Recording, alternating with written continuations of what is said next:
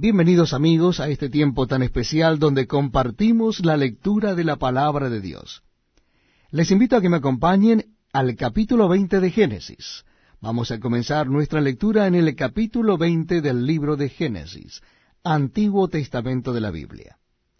Dice así la palabra de Dios. De allí partió Abraham a la tierra del Negev y acampó entre Cades y Sur, y habitó como forastero en Gerar. Y dijo Abraham de Sara su mujer, es mi hermana. Y Abimelech, rey de Gerar, envió y tomó a Sara.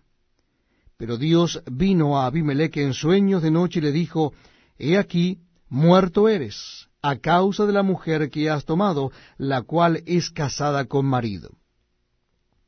Mas Abimelech no se había llegado a ella y dijo, Señor, ¿matarás también al inocente? ¿No me dijo él, mi hermana es, y ella también dijo, es mi hermano? Con sencillez de mi corazón y con limpieza de mis manos he hecho esto. Y le dijo Dios en sueños, yo también sé que con integridad de tu corazón has hecho esto. Y yo también te detuve de pecar contra mí, y así no te permití que la tocases. Ahora pues, devuelve la mujer a su marido porque es profeta, y orará por ti y vivirás.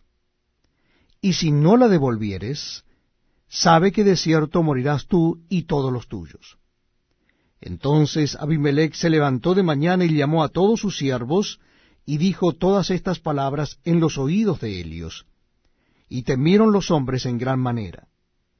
Después llamó Abimelech a Abraham y le dijo, ¿Qué nos has hecho? ¿En qué pequé yo contra ti? que has atraído sobre mí y sobre mi reino tan grande pecado. Lo que no debiste hacer has hecho conmigo. Dijo también Abimelech a Abraham, ¿qué pensabas para que hicieses esto? Y Abraham respondió, porque dije para mí ciertamente no hay temor de Dios en este lugar, y me matarán por causa de mi mujer. Y a la verdad también es mi hermana, hija de mi padre, mas no hija de mi madre, y la tomé por mujer. Y cuando Dios me hizo salir errante de la casa de mi padre, yo le dije, esta es la merced que tú harás conmigo, que en todos los lugares a donde lleguemos digas de mí, mi hermano es. Entonces Abimelech tomó ovejas y vacas, y siervos y siervas, y se los dio a Abraham, y le devolvió a Sara su mujer.